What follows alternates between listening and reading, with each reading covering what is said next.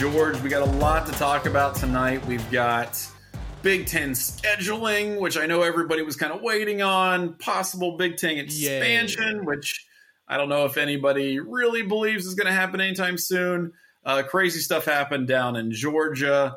Uh, Brian Hartline has some comments on transfers leaving, which probably will not surprise you at all. Uh, a new safety. I know people were kind of worried about the status of defensive recruiting. Looks like we've shorn that up a little bit in the past few hours. And then finally, a, a huge icon of Ohio State campus culture is leaving, although I would argue maybe not recent campus culture. So we'll get into that. First, let's go ahead and start with the schedule. So, as you probably know or have heard, uh, Ohio State uh, is, of course, part of the Big Ten. The Big Ten has gotten rid of their divisions. Uh, we're going to, I think, what are, they, what are they calling this? I think it's like a Flex Plus, is what they had said, George. Is that what they're calling it? Something uh, like don't that? Don't ask me, man. I, yeah, I, I, I, was just getting used to legends and leaders, and then they switched it up on us again. They betrayed us. I'm really sad that that left. Um, yeah, so I think it's a Flex Plus thing. And, and essentially, the idea here is that um, the schools of the Big Ten, which now include, of course, UCLA and USC, will have uh, a two play, I guess they call it two play opponents. So the idea is that they'll be playing them both home and away in 24 and 25. They'll rotate. The idea is that you will play every team in the conference over the course of just a few years. And then you have a protected opponent that you will play, uh, you know, every year. Some teams have one, as in Ohio State, which we'll get to that in a second. Some teams have as many as three, which is kind of crazy to me. I don't know why Iowa needs three protected opponents, but apparently they do. Um, Ohio State's, of course, is Michigan. And I think where a lot of the conversation here that I think we'll have is uh, kind of leading towards is that Penn State was not part of that. And Ohio State, you would, I mean, ostensibly, right? You've got this. You've got the stated opponent. You've got the stated rival, obviously in Michigan, and then the ostensible rival is Penn State, who I think a lot of Ohio State fans kind of tongue in cheek were like, ah, they're not a real rival. They're not that great. Blah blah blah are you smarting George at the loss of Penn State every year? And are you extremely happy now that Illibuck is back in play for the first time since 2017?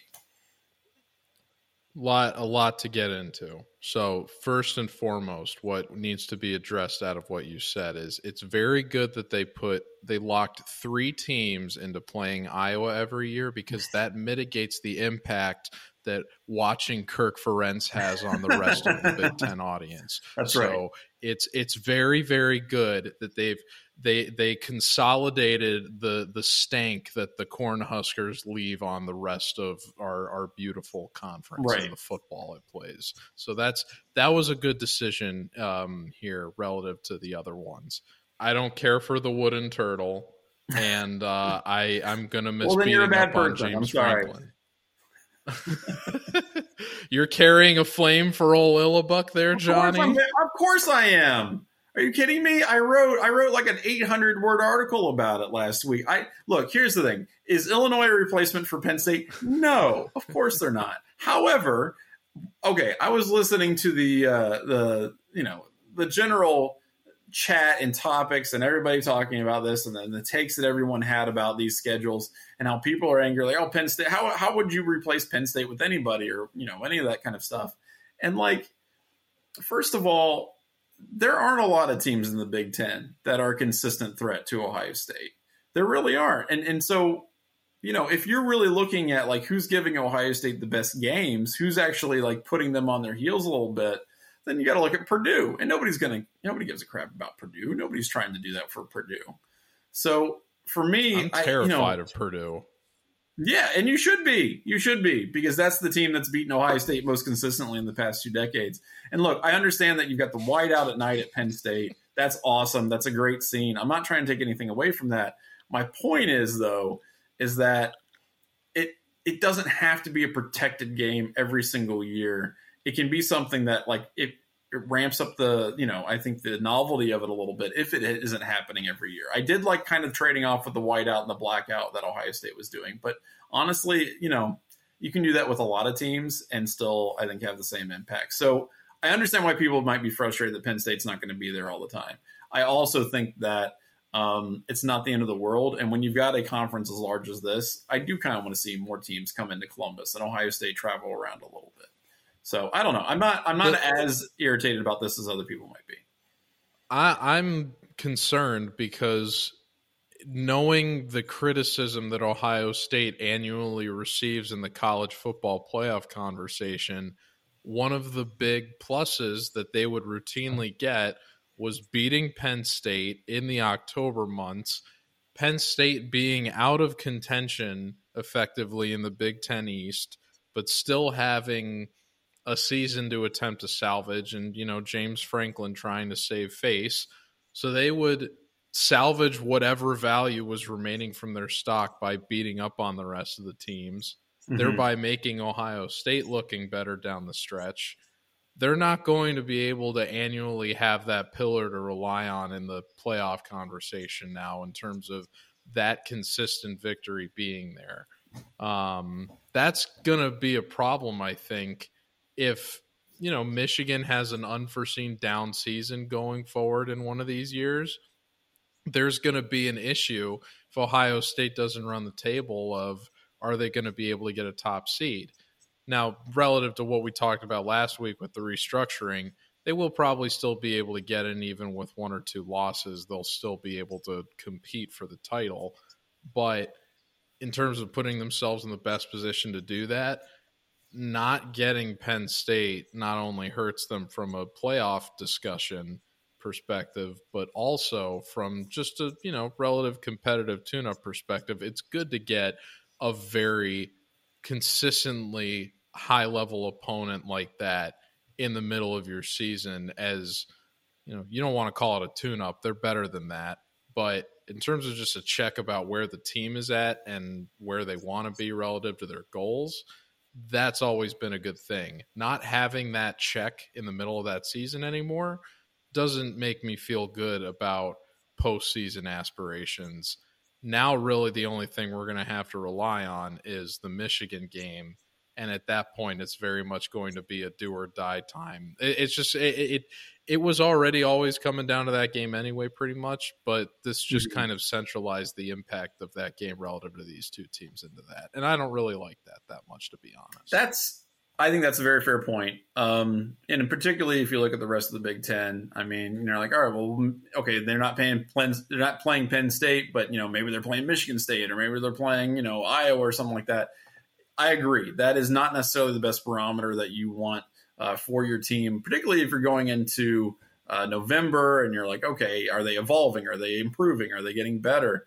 And that is I would agree with you. That is something that is a little bit of a concern because you want, you know, steel, you know, sharpens steel. So you, you want, or iron sharpens iron, I guess, into steel. But you want these teams to be improving continuously over the course of the year. And then if Michigan, even if Michigan doesn't fall off the map, that's actually maybe what you would worry about even more is if, let's say, Michigan's still really good. And then you don't really know where the team is up to that point at the end of November. And you think, okay, well, this is their first real challenge all year. That that could be a problem. So I, I do see that. And, you know, from a purely entertainment standpoint, I'm not super miffed about the yearly loss to Penn State, but I, I do think from a, a, development standpoint, I think that is something that maybe a guy like Ryan Day could be concerned about. I think that's a very fair point. Um, I do think some of these protected rivals are, are kind of funny. I mean, they make sense for the most part, but there's also some weird ones that I feel like they just kind of threw in there. That I mean, I know the Big Ten's got a ten thousand you know trophy games, and I don't know all of them. Um, but you know, some of them like the regional ones where you've got like Nebraska and Iowa and Wisconsin and Minnesota and all you know in Iowa and Wisconsin, those all make sense. I do think like yes, geographically it works, but like Rutgers and Maryland kind of feels like just getting the two like shortest kids on the playground to fight each other and just see you know who wins. like you know, like I don't know that that's one that's really going to bring in the big the big uh, bucks in terms of like viewership. Um, you know, Northwestern Illinois, same deal. Yeah, they're both Illinois teams, but like, is that one that people are really like chomping at the bit? To, that to that is a big time rivalry in the state of Illinois, Johnny. That is the battle for Lincoln's hat. That is that's formerly right. the Sweet Sioux okay, Tomahawk. Right. I knew there was going to be a trophy you, with uh, it. Oh, so you know about these wooden turtles, but you don't know about the former Golden President's hat. Come on, man. I'm sorry, you're right. And, and it's Lincoln's hat too. That's the one I should know. Never let it be said that I don't support a ridiculous trophy game. Okay, I always will support a ridiculous trophy game. Oh, okay? they're all over the Big Ten. Oh, There's oh my god, and that's and that's that it. spittoon that Minnesota plays for or something. It's like. beautiful. Floyd of Rosedale. You've got Paul Bunyan's axe, and then you've got a miniature Paul Bunyan, which is great. oh, I love it you know, you've got a wooden turtle. Yeah, the Big Ten's got, and then you've got the land grant trophy, which is lit, like I think there was a uh, one of the coaches involved said that it was like five bowling trophies just glued together, which is also hilarious. Like that's incredible. Um, I think you had the the broken bits of uh, a chair um, trophy that some kids came up with. That was pretty good. I don't UCLA and USC obviously are the protected ones. Um, I will say for UCLA specifically, I thought it was really funny that Nebraska and Rutgers would be the home and home that they start off with. Like you take you take like cool LA, like we're okay, we're going to start in Lincoln, Nebraska and Piscataway. That's where we're going to send you to to see where these Hollywood bright lights are going to go to. Um, that's that's really what we want to see out of this team. Um, you know, USC got Penn State, Wisconsin. Those are Is two. there a Nebraska Iowa trophy? Is there? I mean, I'm sure there's a rivalry, right? Is that Floyd of Rosedale? I would. There's there's got to be some like kind of corn like. So it, it just some kind of giant cold golden. It's got to be an affront to Michigan because it's certainly not maize, but it's some kind of giant gold corn so trophy. That that's a huge Iowa, Minnesota is Floyd of Rosedale. Exist. You said Nebraska and Iowa. Iowa. Yeah, it's the two biggest. It's the Cornhuskers and the uh and the Hawkeyes, but Iowa obviously has its own corn heritage. I would. They actually they have one of the worst ones. I forgot over. about this. It's the Heroes game, um, and they get basically what? just it's it's stupid. It's it's I don't know. It's dumb. It's the Heroes game, and they basically win like a silver football on top of a, a you know a dais. Oh, yeah, it's bad. It's not good. There's a million things they could have done with that, and it's terrible. But that might be the bits of chair rivalry too. I always forget which one's that, but that's devastating, man. They they could do so much more with that. I know they could like a, whittle something corn out of corn cobs. exactly. Which is really, I mean, that's the thing though. Like that's what I love about the Big Ten is that it leans into these really ridiculous things. Nebraska, Minnesota is the five dollar bits of broken chair trophy. Oh um, oh my gosh! So good for them. That's great.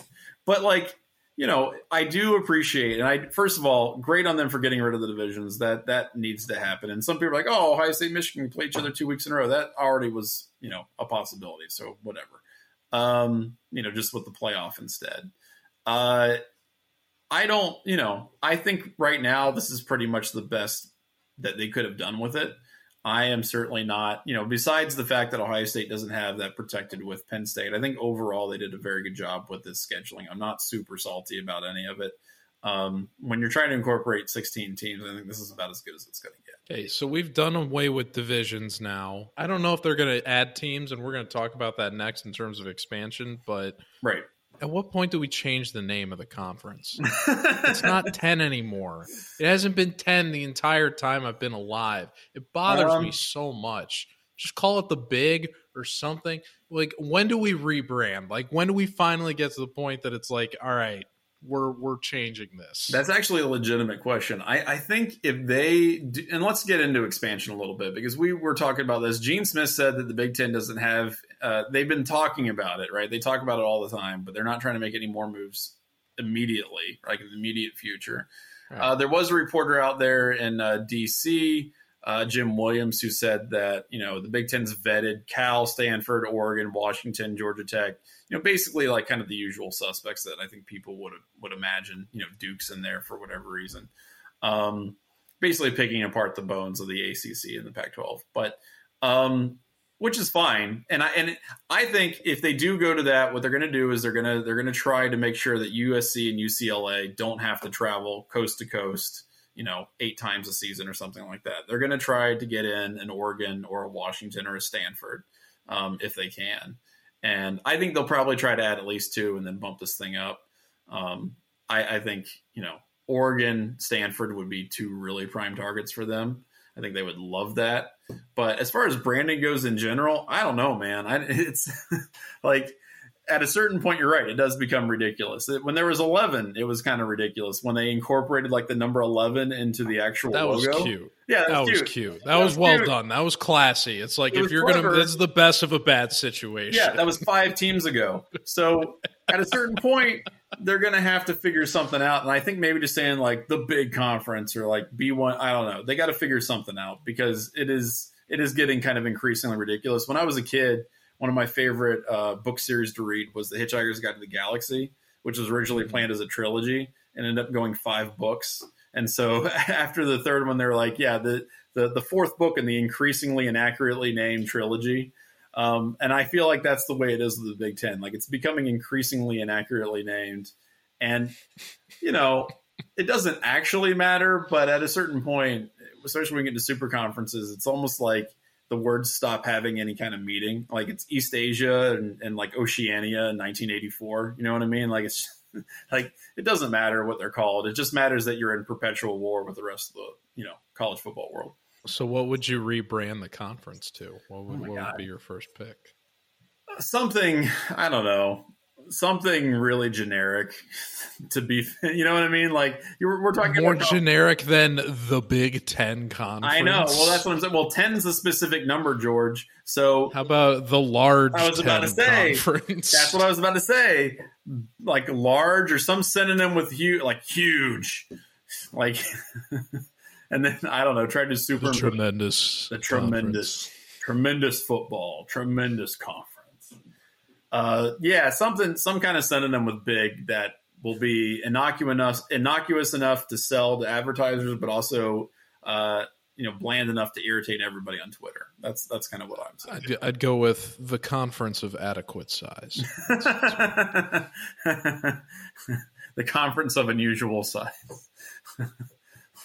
um, yeah, so I don't know. I mean, it's it'll be interesting. I do think that they will need to expand. They're certainly not going to be able to sit on USC and UCLA. I know that uh, you know California in general was not super happy about that. About them, uh, you know, the state of California was not super happy about them leaving the Pac-12. But if you bring in Stanford, they can't say a boo about it. And if they bring in Oregon, I don't really think Oregon would give a crap. So um, I, I, really think those are probably the two most likely targets. And Stanford, of course, one of the other things that we talked about uh, or have been talking about with this discussion is the AAU designation, right? The All American University, and you know yes. what that means for research. And honestly, people may scoff at this. That still matters. It doesn't matter as much, but it definitely still matters. And um, you know, with the inclusion of Nebraska, you can't say that they're like being pure about that but they would love to have a research institution like Stanford in the fold, right? Like that would be a big deal for them. I think they'd be very happy about that. For sure. And the thing is, is like, you know, it, it's not just like endowment and research, it's also being able to make those kind of connections and, and sports i mean it seems like kind of a absurd thing but the idea that you would have those kind of relationships being developed between the schools that would lead to better things for Nebraska if Stanford was in the fold, because then people could make connections and then maybe you could like do things with, you know, exchanging faculty and, and all that kind of other stuff. So that does mean something for the conference, and I'm sure they're they're thinking real hard about that aspect of it as well. Um, I don't know. We'll see. One one other team I think that's interesting to point out relative to the AAU is that Notre Dame was also recently added to that, and they Excellent also it was yeah. it was surprising to see that they weren't already in there, but now that they've done that, and I believe they've also recently made a, uh, a high level leadership change. I'm not sure if it was uh, their president, but they've recently hired a I believe it was a, a uh, TV executive from uh, NBC or a former president there to be um, one of the one of the people in charge. So you would think with those two things in place, that would position a team like Notre Dame that's long had a, a standing interest in being around a lot of Big Ten teams for its football performance uh, you would think that they'd be in a well positioned place to join the conference going forward, despite what has been communicated here about not adding, as well as the the teams that we've seen floated out there that aren't necessarily Notre Dame. I would think that Notre Dame is going to see the name like Big Ten Saturday night on TV for the first time, and they're going to realize, okay, this is where our money is going and this is where we're going to have to go. Right. And even though they've communicated they want to be independent, I think we've seen them slowly gravitating towards joining this conference. And we've talked about, you know, these cheeky little rivalries uh, that we enjoy on the regional scene um, that make the Big Ten special. And you would think for a team like uh, Notre Dame, you would probably want to get a night game with Michigan on Saturday night you would probably want to rekindle those interests with Michigan State and those other uh, teams that you've got rivalries with in the Big Ten that you haven't really explored because you've enjoyed your ability to play Navy or whatever. Right. You're also going to have USC in there every year. So I, despite the fact that Oregon and Stanford and these other, you know, as the Big Ten seeks to be the vultures that pick at the bones of these collapsing conferences, you still have to look at who's closest to home relative to where the long-standing interests are. And I think Notre Dame, even though they've publicly said we, you know, want to do our own thing, you got to follow the money and you can see where both parties are kind of bringing themselves to where it, yeah. I feel like eventually Notre Dame is going to have to jump on the train. So we'll just see how quickly it happens. Yeah, and that's an excellent point. And, and culturally, um, you know, historically, I think it's a great fit. I mean, that's what people have been saying about Notre Dame for a long time, and you know, they've been able to justify their independence with the cash that they're getting. But I think as we've seen, that's not going to remain the case. Like they're not going to be able to keep pace with their own little independent thing um, in terms of the money they get in comparison to you know what they would get in a conference like the Big Ten. The Big Ten, I mean, these schools, terrible schools like Rutgers, right? And it doesn't matter how bad they are; they're still making money hand over fist uh, because they're part of a really um, you know solid television and, and broadcasting package, which you know albeit one that apparently has not been completed for the 2023 year. But regardless, that's like $7 billion. And yes, you're splitting it a lot of ways, but also, yes, it's $7 billion. uh, so, yeah, that's that's that's a lot of money. I mean, I'm not a mathematician, but that seems like a lot. Um, so eventually, I think it's it's going to you know be behoove them to make that move. By the way, it was NBC Sports Chairman Pete Bevacqua to succeed Jack Swarbrick to become oh. Notre Dame's 13th athletics director in 2024. There so, you do go. you think that guy is going to have some sort of involvement in shepherding the Fighting Irish through this uh, new exciting time where NBC is uh, suddenly jumping into bed with the Big Ten? Come on, folks, yeah. follow the money. Yeah, I think I think that has become much more likely in the past year or so, and that that definitely adds to it. Um, so we'll keep monitoring that. We'll keep taking a look at that and seeing how that works out. Um, I'm excited for the fact that they they have shuffled this a little bit. Um, you know, again, the Penn State not being the protected game, it is kind of a bummer, but I don't think it's a huge loss. But again, you know, we'll we'll see how it plays out in the upcoming seasons. Let's go ahead and shift to our favorite part of the program. Let's ask us anything. But before we do that, we want to remind you that you can help the uh, the Dubcast 11 Warriors out uh, by shopping at our sponsor, uh, drygoods.11warriors.com. Shirts, hats, stickers, all kinds of great stuff. It's awesome. It's summer. Go ahead and get your amazing uh, shirts and all kinds of other things um, at drygoods.11warriors.com. Let's. I want to do ask us anything. I will also say I get a lot of spam and ask us anything. Like not just ask us anything in my general Eleven Warriors account. Um, and uh, I just. I just want to read this one real quick. This is a, a, fun piece of spam that I got. Bring that up, and I've got one to. Okay, this one to. is. Uh, it starts because I even me and my nobody lowest no, man no, on the total poll roll. I even get my own ridiculous emails. No, I love this one. The subject header is uh, cocktails in Barbados, George, and it says, "Howdy, Johnny." maybe you're drinking pina coladas in Barbados right now, or I came off too strong.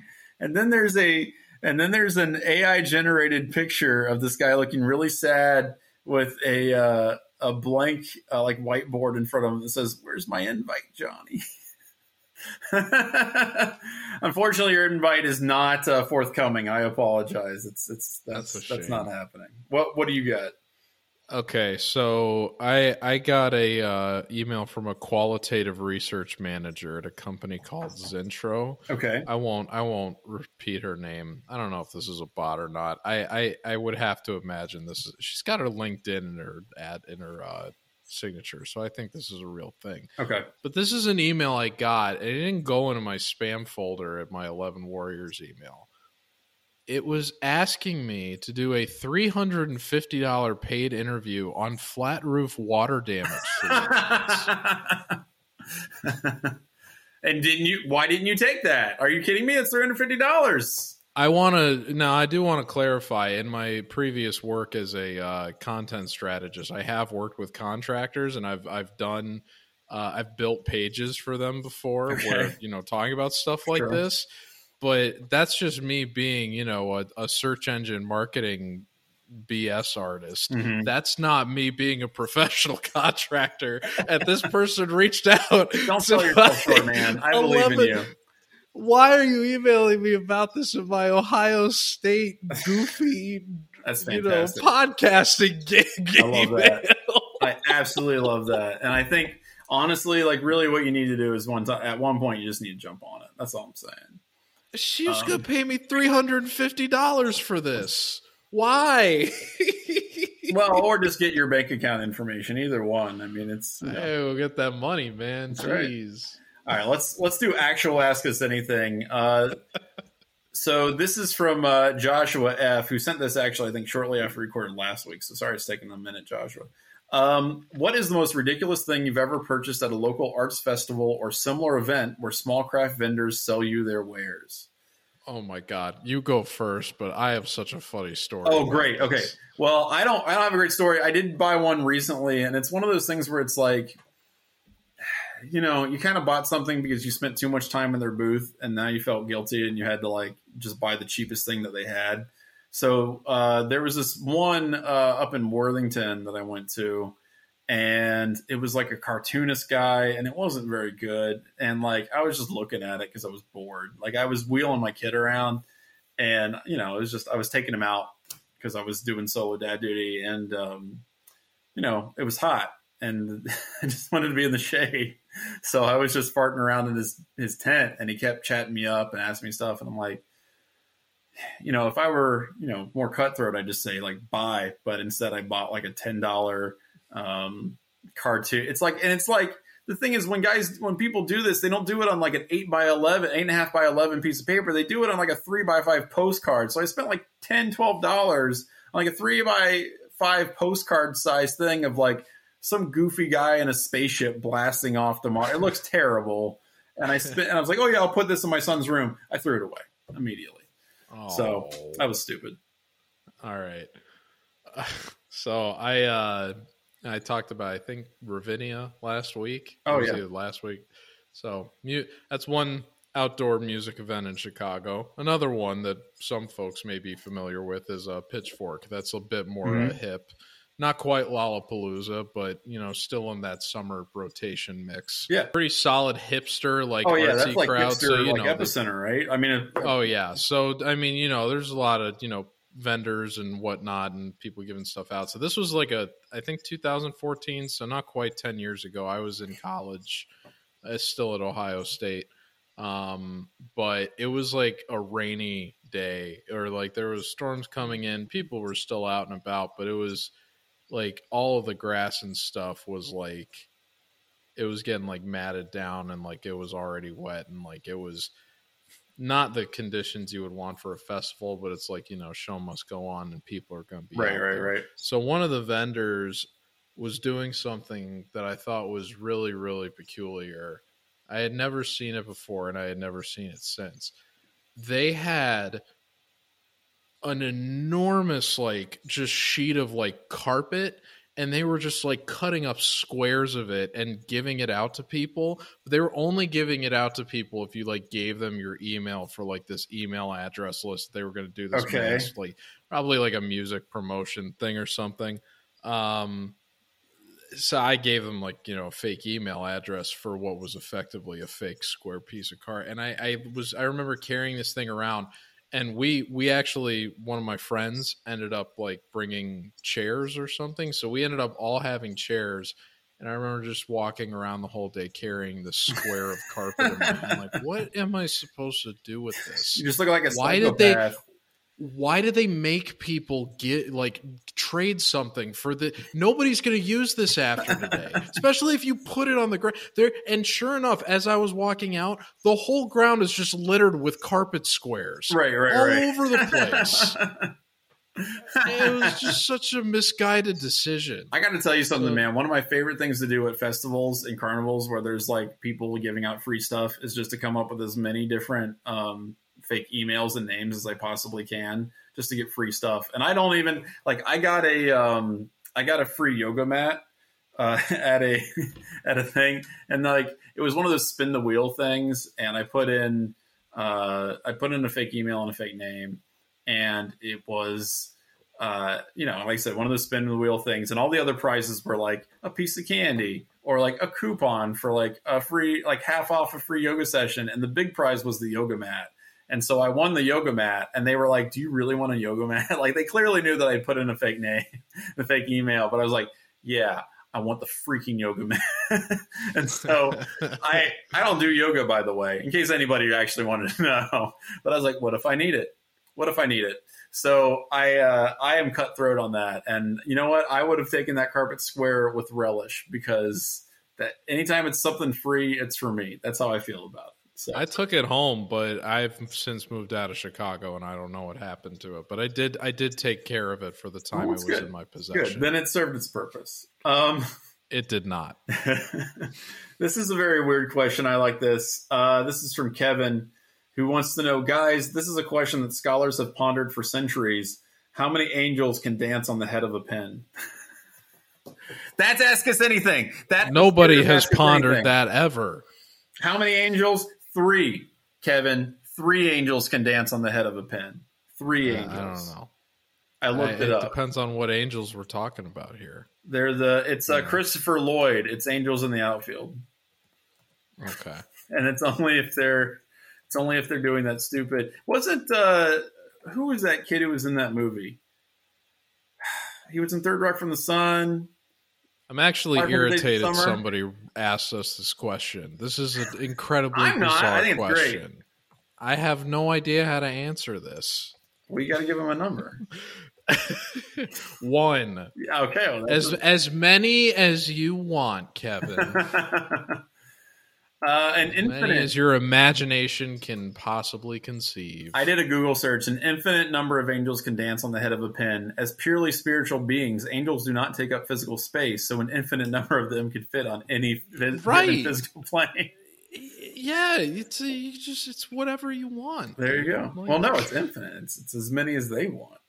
Uh, that was a great question, and I encourage you to uh, continue to ask questions like that. And I, I hope, honestly, that uh, by the end of the summer, George, you're so bro- broken down and angry by these that you just like explode in confetti. I, I'm already very defeated getting into the semantics of angels. Good. This is yeah. Uh, our last one here. This is from our good friend Alvin, who wants to know what was your favorite color as a kid, and has it changed now that you're an adult? Okay. Um Less abstract. green was my favorite as a kid and it, it has stayed that it's interesting because my eye color has changed multiple times throughout my life it was blue when i was a kid Mhm. and then it became green and then it slowly got to hazel and as i've gotten older it's slowly gotten back towards green but when i was a kid they were blue Hmm. and i you know as they slowly started to get green i was like wow that's cool i like green is my favorite color because of that. And then i slowly like lost it as i became a young adult but it's slowly come back for some reason. So like green green all the way for me. Yeah, I'm green is also my favorite color. When I was a kid, though, uh, my favorite was red because of the Cincinnati Reds, and I also thought it was like a tough color. I was like, oh yeah, you like red, then you're a badass. Because I was like the opposite of a badass as a kid. i I was was more like- of a scarlet guy myself That's right. um, no, red, red, because I was a Cincinnati Reds fan, and I also like the Bearcats, and I wasn't into as, uh, Ohio State as much until I got like maybe 9, 10, 11 years old. Um, and you know, I was a, I was a wimpy kid. I cried a lot. I was afraid of everything. I'm still afraid of everything, but like, you know, I don't make it as obvious as I did when I was younger. And I thought Red would fearless be, podcast. Host. That's right. And I thought Red would make it a little less obvious. So uh, I was big into Red. I liked Red and Black, obviously, you know, for the Reds and the Bearcats. Um, but green, you know, I like it's a nice calming color. Uh, my uh, my first car that I I really um, you know like had as an adult, I had a car in, in, high school that lasted about a year and a half that was baby blue, and that was pretty sick. But as an adult, uh, I, I my mom upgraded, so I took her car and she had a green car, so I drove that for like God twelve years, something like that. It was this 2001 Chevy Cavalier did not have anything but AM FM radio. Did not even have a tape deck, so that was pretty sweet. Stick, and I enjoyed that car quite a bit until it just basically fell apart. You know, do you still know how to drive? Yeah, stick? yeah, yeah. And and so I don't drive stick now, but I still know how to do it. I and you know I occasionally find myself in the need of doing it sometimes. But I, I learned how to drive stick because I used to deliver auto parts and I got hired at the place without them asking me if I knew how to drive any of their trucks. So I spent like the first day and a half just uh, destroying the transmission of one of their trucks around their parking lot, uh, figuring out how to drive stick. So yeah, you know, and I enjoyed it. I like I like driving stick, but um, you know, now it's all fancy computers yeah. and spaceships and all that other crap. So well, no, it's it's cool, man. It's a lost talent. I wanted to get a Wrangler when for my first car, but couldn't learn how to drive stick. So I, I, I am jealous of your talents in that area. Yeah, you know what? It used to be something that was like valuable, but now like one out of every hundred cars basically stick. So it's not even really a it's not even that you know applicable of a talent but um you know it's fun to drive especially if you don't have to like start and stop in city traffic. If you're out kind of on the road you're on a country road or in the highway or something it's it's fun to drive. I like doing that. Um so that's ask, any, ask us anything. Thank you for sending those in. We'll continue answering them as long as you keep asking them.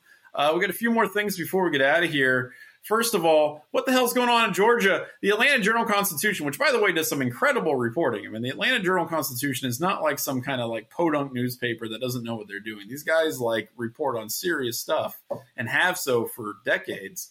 Um, they did a report about uh, Atlanta, or excuse me, and Georgia players uh, down in Athens.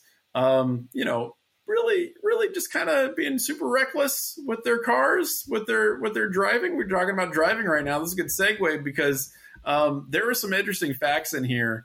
Uh, one of my favorites was that uh, during Kirby Smart's time as head coach, all right, when about 350 athletes were on his rosters, the police have charged Georgia players with traffic offenses nearly 300 times. uh, many violations were were minor, so not wearing a seatbelt or you know you know using your phone while you're driving. But at least 60 times players were caught doing 20 miles per hour or more over the speed limit, 30 miles per hour or more 14 times, and 40 miles per hour or more seven times. Three players went over 100 miles an hour, including one on a street where the speed limit was 35.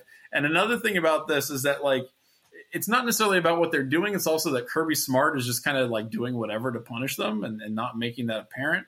Uh, the article talks about how um, uh, one of the punishments was just running steps in front of some donors for a little bit.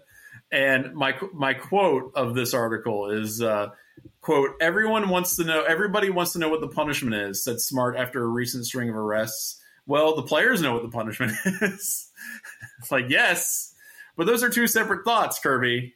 Everyone wants to know what the punishment is. We know the players know what the punishment is. They're the ones getting punished the reason why people want to know is because they want to know if they're actually getting punishment adequate to what they're doing.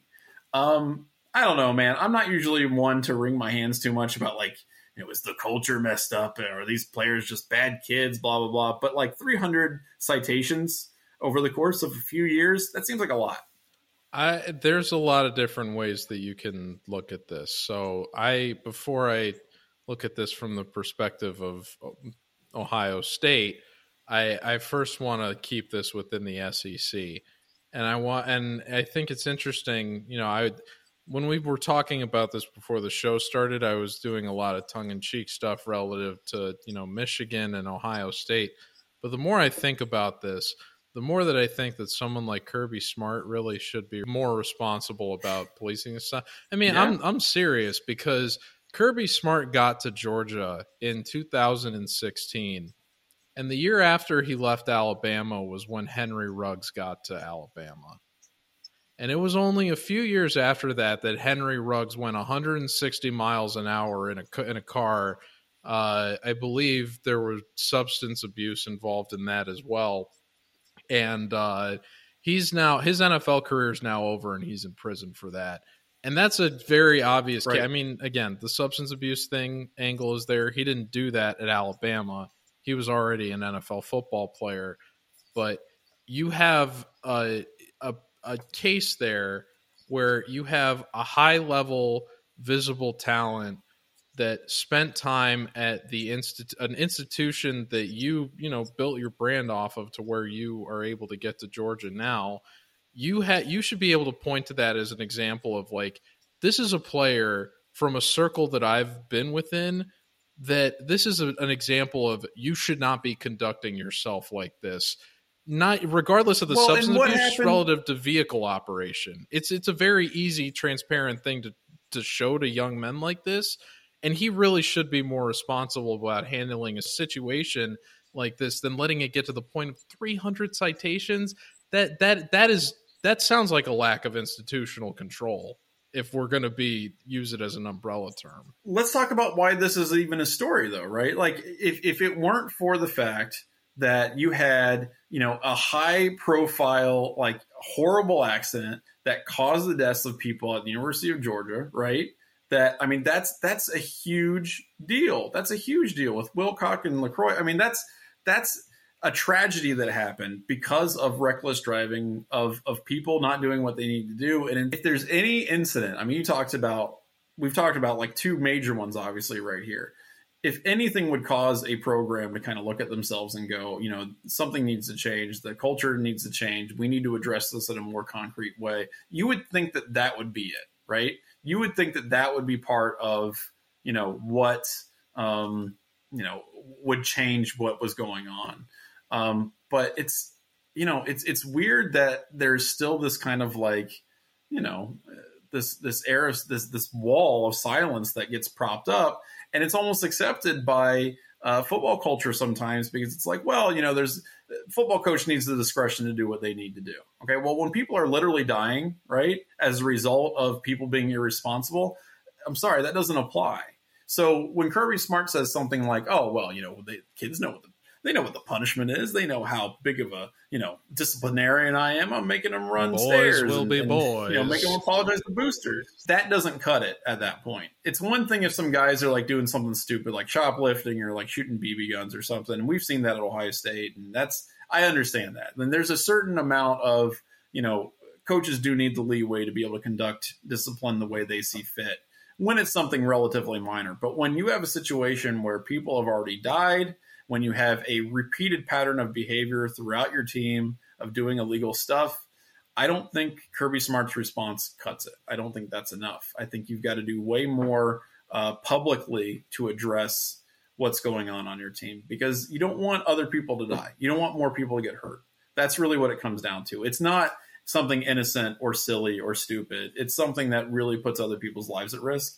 And saying like, "Oh, well, we got to keep this in house." Like, it, you can't do that. Well, it's interesting like that you use that term "wall of silence" because I've used that term to joke about the sort of uh, veil that has emerged in Ann Arbor that I effectively refer to as the Maize and Blue Wall of Silence, uh, which is a play on the original term "Blue Wall of Silence," but is still appropriate mm-hmm. in this context because if you recall the uh, the Mazi Smith uh, scandal that emerged oh, up in Michigan uh, late in the season was not it, it wasn't just yeah. like the the cops happening by random circumstance saying oh this guy's got a gun that he doesn't quite have the paperwork for yet now he was driving right. very recklessly through a neighborhood very fast when they pulled him over and he had that still at the time illegal weapon on him I so it I I wonder how much at other like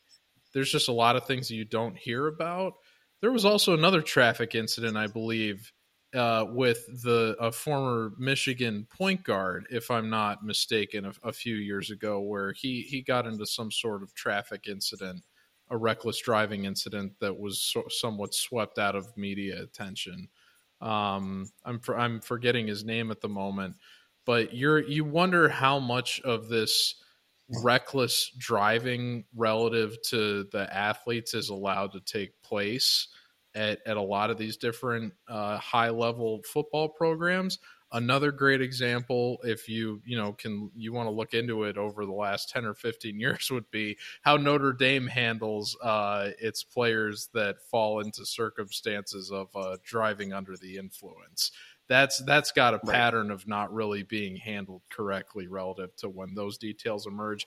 And now I do say all of this as someone who has seen the video of Terrelle Pryor driving away in a uh, Nissan 350Z many years ago. So well, I, I, do try to be fair, and, but you just wonder how much reckless driving is really going on at all other programs around the country. Perhaps not as bad as what yeah. is at Georgia, but it seems like this has been a problem in a lot of different places for quite a bit. Right. And I think the larger issue is it's not even just specifically about reckless driving. It's about taking these kind of things seriously and addressing them and, and not pretending that, you know, this this excuse that, oh well, we can handle all this in house. Like we'll figure this out. They'll get punished. Believe me. I'm the I'm the football coach. So we're gonna we're gonna make sure that these young men get, you know, the, the proper punishment and all that stuff. You can't trust that anymore with a lot of this stuff. And we've seen incidents from high school to college to pros where it is imperative that some of these things are done publicly and out in the open because if they're not, then first of all, it's going to encourage other people to do the same thing if they don't feel like they're actually punished. And secondly,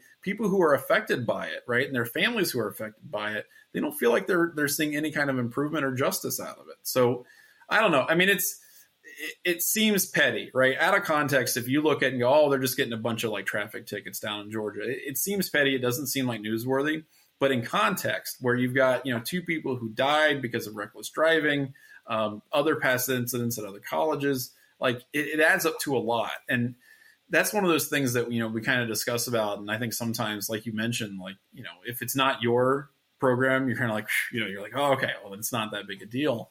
Um, but it is. It affects everybody. It affects every college. And you know even at ohio state that's something that you got to have your head on a swivel about.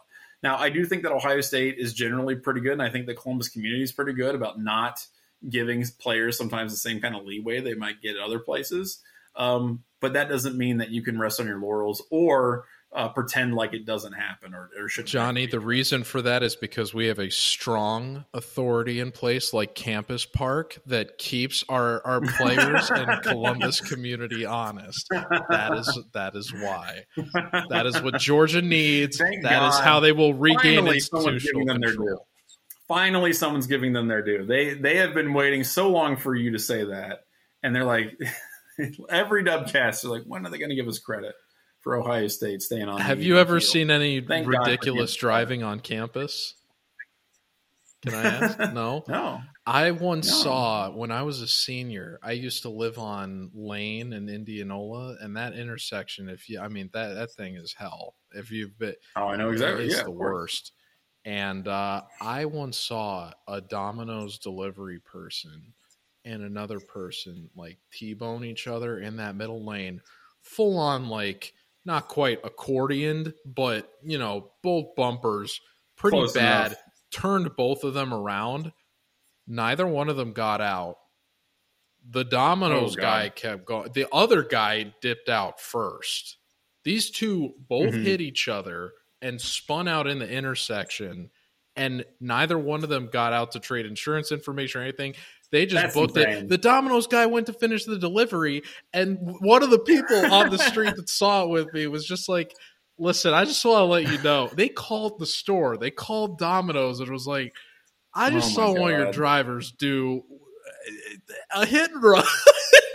so he's gonna go get his tip, but like I'm just letting you know. He's getting, dude. The guy's getting a raise. That's good service, if you ask me. I wonder. I, I really want to know what state that pizza is in too when it gets oh. dropped off. Like he gives it to somebody, he sees a delivery driver with like half a car missing, and then his pizza's like just you know it's all folded on one side of the box. I've got, like, yeah, I've gotten them like that before, man. It's rough. It's tough, but Lane and Indianola. I know the Columbus residents are already privy, probably, but stay stay away. Oh, of oh, course. oh my god, and at least look both ways because that that thing. Yeah, man. I used to live. I used to live very close to that. I used to live actually near Summit and Hudson, and um, that was always a huge mess too. But I live like not super far away from that, and I definitely I hear I hear the people going up and down every night, like just dragging. I mean, you know, we got people in dirt bikes doing their four by fours. It's it's it's wild out here. So, um, yeah, so that's that's what's going on down there in Georgia. But you know, like I said, could be going on other places as well. Um, interesting. This happened tonight. Four-star New Jersey safety Jalen McClain commits to Ohio State. A lot of people who might have been a little bit worried about the state of defensive recruiting. Maybe this makes them feel a little bit better. I like uh, defensive players from Jersey. I'm just going to say that right now, especially like West Orange Jersey. I'm cool with that. So um, I think that's a pretty good addition to Jim Knowles' defense. You got a guy who's going to be the, uh, I guess technically you would say strong safety, but the maybe the more appropriate word, I guess, in this defense is bandit. Um, so that's a guy I know that you know when you're looking at Jim Knowles' defense, that's a dude who plays a pretty important role and I'm I'm happy that they got in a four star. That that looks legit. He looks like a, a pretty pretty pretty good get in that uh, in that. Yeah, I know. I know. Sonny Styles came in as a safety, but you know they they're going to have him rotating around a few different places, and uh, right. you know they had Ja'Had Carter can't come in from uh, Syracuse too for the safety spot. So I um I think they were pretty short up in that area already for short term and long term. But I mean, you know, can't I, I, you can't be upset about this. Like you said, it's an important role in the defense, and shoring that up it can uh, only be a good thing relative to competitive development or anything else. So I'm uh, happy to see it. Obviously, welcome Mr. McClain to the Ohio State University. Yeah, it's pretty cool. Also in recruiting news, Brian Hartline was talking a little about uh, receivers transferring. Uh, one of the things that he said is that he, um, you know, he completely understands, I guess uh, why guys would would transfer. And and really I mean it's I'm glad that he has that kind of attitude about it because first of all like if you're getting in the best of the best of the best every single year um, at that position you're going to have to expect some you know attrition and some guys who are like look I can be starting in almost any other school. Um, you know I I'm going to try to go apply my trade elsewhere. And we've even seen obviously with Jamo right? Like you go to an Alabama and you become a first round draft pick. It's not exactly the worst gig in the world being an Ohio State transfer wide receiver. And it, it, seems like Brian Hartline's got a pretty good attitude about it. And honestly, I don't know, you know, that he couldn't. I mean, if he was salty about it, I think that would hurt his recruiting. But um, it's just interesting to see that that's where they're at with their wide receiver recruiting. That it's like, oh, well, if we lose the five star, it's fine. You know, like it's it's part of the deal. It's part of the deal. You get you get three, you might lose one or two, but you know you still got the other. I mean, what do you, what do you want them to say? Like, oh, I'm I'm devastated. We're we're losing these guys that told me they were going to be here. There are some people who are like, I want them to be pissed. You got to keep every single dude on campus that you recruited. That's how guys, it's supposed to be. They made a commitment to the Ohio State. They got to stay here all. Why aren't years. these guys wasting away their talent and youth on the on my bench? I'm I'm very upset. That's right. Exactly. Exactly. In the case and in, in the event and in, in the event that somebody gets hurt and then somebody else gets hurt and then somebody else gets hurt and then they get in as a sophomore. It worked for Julian um, Fleming. Why can't they? but that's the thing though, man. Like that's not that's I think what I understand, what you understand, what obviously Brian Hartline understands is that's simply not um, that's just not feasible, right? When you're recruiting at this high level, when you've got that many guys in the wide receiver room, uh, you can only keep so many of them. And when they're able to transfer the way they are, then you just kind of got to accept it and wish them luck. And I think for the most part, I think Ohio State fans have been pretty good about transfers out of Ohio State. Like, would you agree with that? Where, you know, like, especially with Joe Burrow, like a lot of people wanted him to be the starter, but I don't think anybody begrudged him going to LSU or Jamo, for example um, going to Alabama. I think everybody uh, kind of understood why they did that. I don't think anybody. No, in the Jamo case, people were very upset about that, and and you know, relative to some of the other ones that we've seen lately, like Kaleb Brown, I, I that you know they were willing to recognize, like, okay, you know, I can see why someone like that's yes. leaving. Jamo, I think. It, Jamo kind of egged it on, though. He he I think initially there yeah. wasn't much of it, but then he acknowledged that there was some, and I think that kind of inflamed the response. But that to but I, I don't hold this fan base accountable for any response to anything anymore because it's just too big. the things that we've that's, seen that's people retaliate to, even relative to like 11 Warriors staff members, not even people that are actually like on the team or working for the university. It, the opinions that some people have in the in the lowest depths of this fan base that they feel entitled to act upon is completely goofy. So you never really know what you're going to expect in terms of the worst of what Ohio State fans have to offer. But I think it goes both ways, you know, in terms of your expectations for the best of people and the worst of people. I've just accepted at this point you're going to get it with both ends of this fan base just because of how massive it is. So it doesn't nothing surprises yeah. me in terms of how they get treated. There's always going to be people that are upset that people are punning on the brand. So it is what it is.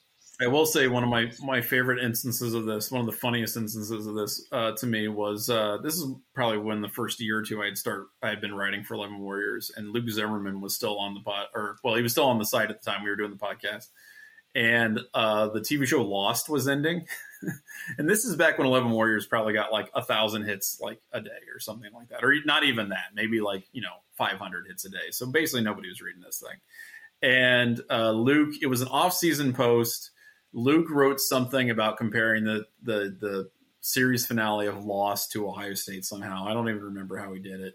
Um, and it was just a silly post. It was probably 500 words, whatever. He got a death threat. like somebody, somebody was like, "I'm going to kill you, Luke Zimmerman." I'm still and waiting like, for one of those. Uh, you know, yeah, and it's like, you know, first of all, why would you get that upset about it? Second of all, why would you get that upset about it? And third of all, like the mentality that it takes to like type up a rant and then decide to hit the send button is just that's a lot of anger. And I don't think it's unique to Ohio State fans or anybody. It's just it, when, like you said, with a large enough group of people, you're going to get people to do some crazy stuff. Um, and uh, yeah, I, I mean, I've gotten my share of, of, of people hating on Johnny. I will say some of it's pretty funny and creative. I always bring up the fact that somebody says I uh, or they said that I sound like a surfer dude on bath salts. I appreciated that. Um, that's the kind of that's the kind of uh, insulting um, uh, comments that I actually kind of enjoy. So if you got any more of those, go ahead. I'm, I'm cool with that. Um, but yeah, there's there's some crazy stuff out there. Uh, last thing I want to say real quick. This is, uh, you know, a bit of an icon that looks like it's on the way out. St. John Arena, the scoreboard is is out. It's gone. Uh, I know some fans have some attachment to it, but I think this is pretty much um, indication, you know, one of the highest indications that that is not much longer for this uh, planet. I think they're they're moving forward with replacing it. That's somehow. tough because that's the I, I, maintain that's the best place on campus to watch a basketball game. It certainly isn't the it is. Schottenstein Center. So I, uh, it's a tough. It's it'll be a tough thing to lose. Uh, I know it's kind of inconveniently in the middle of uh, lane relative to the stadium. So I'm sure that for the game day experience, right. they'll probably be grateful to have that, uh, you know, cleared out just for mobility purposes. But uh, stings to lose that one. I don't really know how you make the Schottenstein less cavernous and more uh, fun and intimate for the fans relative to what St. John's offered. So it's uh, it will be very much missed especially relative to what the alternatives are now. Well, and I don't know what you do about skull session. Like there, there's a little bit more logistical things involved with losing that at some point. I mean, again, I don't know when they're actually going to do it or what they'll replace it with, but like I don't know. I mean, it is it is kind of a campus mainstay, and you are kind of losing uh, a part of campus culture. I will say that for people in the past 15, 20 years, like you've been at Ohio State, I mean, I went to St. John Arena for skull sessions and nothing else uh, when I was a student, and I, you know, started in 2003. So it is an iconic part of Ohio State's history. You don't like seeing that being lost. On the other hand, people really haven't been going there or using it for all that much. I know they've done some basketball games and they've had volleyball games and other stuff like that, but um, I don't know. It'll be interesting to see what their approach is in replacing its functionality and also what they are looking for in, you know, showing some of those other sports like volleyball or even men's and women's basketball. Um, are there is there going to be an alternative place besides the Schott, or are they going to double down on it? So we'll see what they do. Uh, but this is definitely, I think, the start of a um, a transformation in how they uh, tackle some of those non football sports, uh, including basketball, and, and, how they present that to an audience. So we'll see how that goes. Um, but this is definitely the start of that. I, I definitely think that. So that's the Dubcast for this week. Uh, we'd like to thank you for again listening, sending in those questions. George and I, of course, will continue answering the questions and discussing all the things that are going on in the college football world and beyond. Um, and, uh, you know, maybe we'll see some more movements on the recruiting front. Maybe we'll see some more stuff going on with the Big Ten. Who knows? Uh, but we'll see you next week. And until then, I'm Johnny. I'm George. And have a great night.